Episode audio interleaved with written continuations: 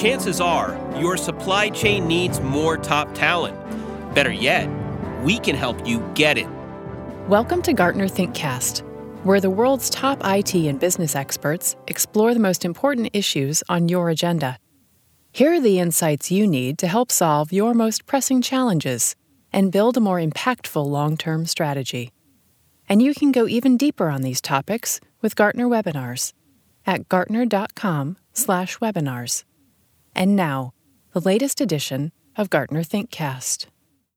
Supply chain talent is in big demand right now, with the pendulum clearly on the candidate side.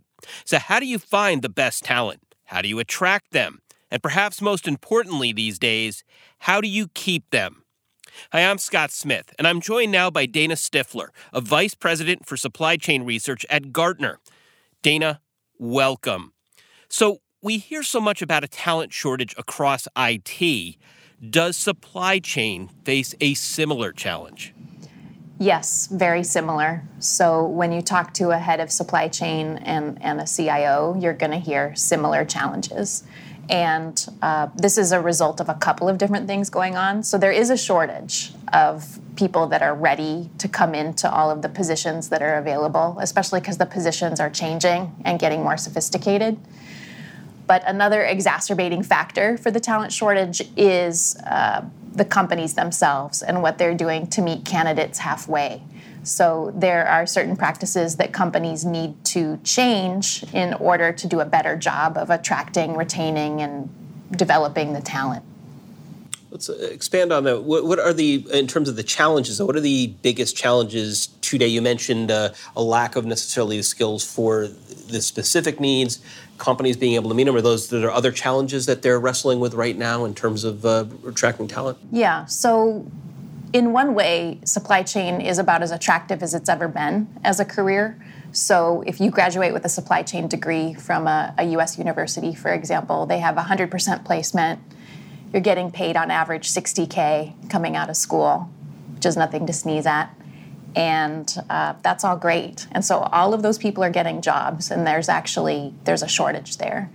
But where the issue comes in is actually retaining those people two to three years in and that comes down to a matter of career path and perception of opportunity. So they're very excited to work in supply chain, but if you're not able to articulate to them what is their opportunity set in that current position and what does their future look like at that company, they really struggle to keep those people. So they will leave for a company that does a better job of developing them and moving them around. And that's not going to change anytime soon, according to other outside HR data that we look at, an average time of stay in position and all that good stuff. Well, and, and of course, if there's a shortage, the the uh, pendulum swings in favor of the worker as opposed to the organization. So if there's always a job for them to go to, right. It, so now you're stuck in the position potentially of just continuously training people to develop them to go elsewhere. Right. And one other thing I wanted to mention was just by virtue of how the generations are lined up here. So we have our boomers, we have Gen X, and we have our millennial friends. Is kind of it's a barbell shaped population, and so that means there are fewer, far fewer Gen Xers available to take over the leadership positions that are being vacated by the retiring boomers. And so we're actually going to have to develop and promote millennials faster than some people are more comfortable with to meet our needs. So we all like to joke about how my younger colleagues want everything handed to them on a platter and so forth, but it's actually turning out that we're going to have to give it to them and we're going to have to prepare them to be ready.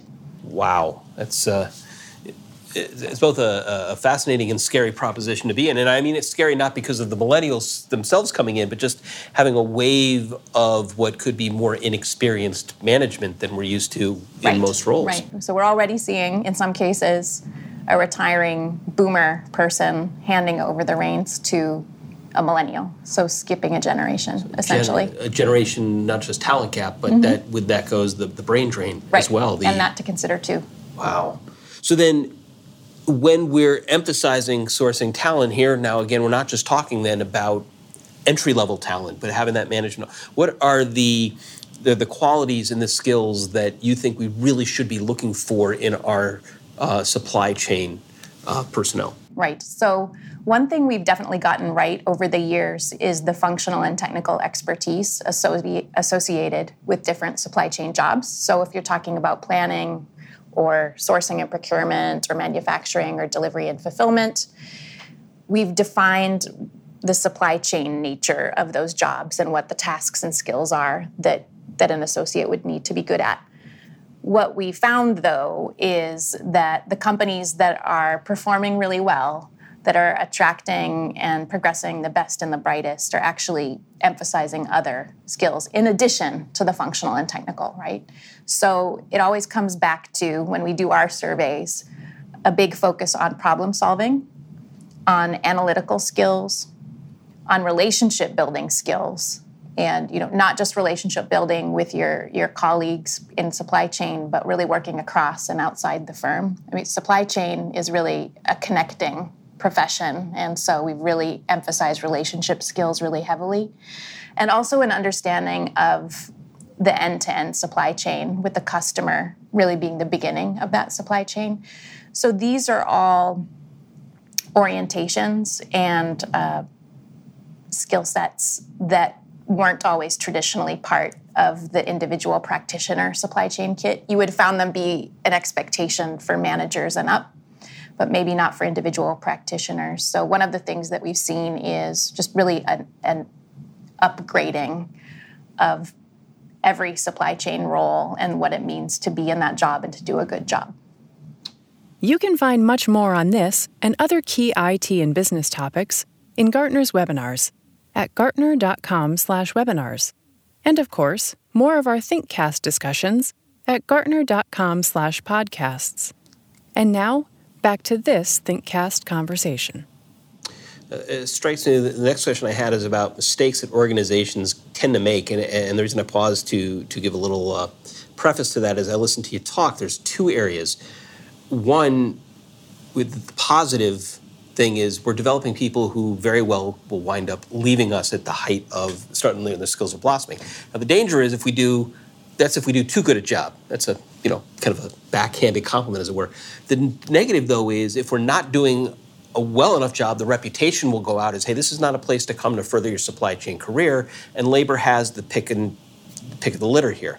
So what are the mistakes we're making we really need to avoid when handling our supply chain talent? Right. So I'll take that pitch you just gave because that is a big issue not highlighting opportunity and not providing opportunity for people to develop and, and to move around. So people are not going to want to come work for you if you can't give them that opportunity. And in fact, from a supply chain leadership perspective, a real mark of leadership, if you sit down and read what the professors at Wharton or Harvard are cooking, to be a net exporter of talent to your organization is considered a sign of advanced leadership and effectiveness. So we're really trying to get people to rethink that point of view on trying to hang on for dear life to these really talented people and instead to say, you know what, that speaks well for me that I developed this person and now they're going to go on to other things in supply chain and beyond. So that's a challenge. Um, the other primary mistake that we see people making is to assume that training is the answer to their issue and to go straight into prescribing classes for people because they detect that there are gaps. They detect that associates would be engaged by putting them into some kind of a training scheme, whether it's in a classroom or it's virtual. But the challenge with that is if you're not sure why you're doing that or what kind of gap you're trying to bridge for that person, it's extremely difficult to get an ROI on training. And I think we all know from our own professional experience how much we tend to retain in some of these training environments. And so there's been a lot of really interesting and positive developments on shifting away from training as the solution to all our ills to things like action learning. So that is, can we learn on the job, which is what all the science says, you know, that's how we retain best. Can we learn by our relationships, through our relationships with others, through mentoring and sponsorship and so forth. And that's where we really tend to uh, absorb and benefit from learning investments. So, those are a couple of things that we see clients struggling with and how they're trying to reorient to more effective talent practices. let me build off that the, the internal um, approach because it sounds like if we have really uh, not enough from externally to fill our needs, we're going to have to start also looking at maybe there's folks inside. So, what steps should we be taking internally to either improve our existing pool or expand that potential pool to solve our supply chain needs? Right. So, uh, a couple of things. First of all, be sure that you know what good looks like for you. And that means that you should know for your specific job families and roles in supply chain that the information contained in those job descriptions in your HR systems and so forth is actually valid for what you need today and tomorrow. And that's not assured. And I know a lot of people listening right now would say, you know what, they're about 20% of what my people are doing is reflected in their current job description. So there's a lot of very uh, tactical foundational work that needs to be done to define what good looks like, first of all, if you're going to get a return on what comes next.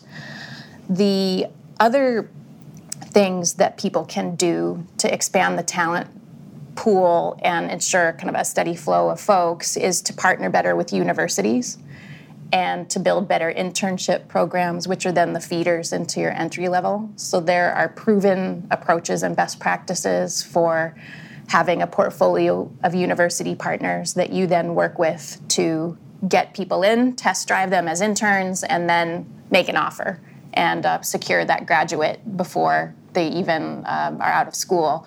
Uh, a lot of the, the program heads are telling us that, and I go to these schools and talk to these students, they're all fully employed um, in the fall. You know, they've all got their offers or multiple offers in the fall that they're entertaining. So any recruiters that get there in the spring, they'll still get pretty good folks, but they won't they won't get first crack at the right. the cream of the crop. Dana, thank you very much. Dana Stiffler is a vice president for supply chain research at Gartner. Gartner is an impartial, independent analyst of the information technology industry. All content provided by other enterprises is expressly the views of those enterprises and the speakers. The information should not be construed as a Gartner endorsement of said enterprise's products or services. Again, we encourage you to check out our other podcast and webinar offerings on Gartner.com, where you can also see more of what Gartner offers for supply chain professionals by clicking the eponymous link on the landing page. For ThinkCast, I'm Scott Smith. And that's another episode of Gartner ThinkCast.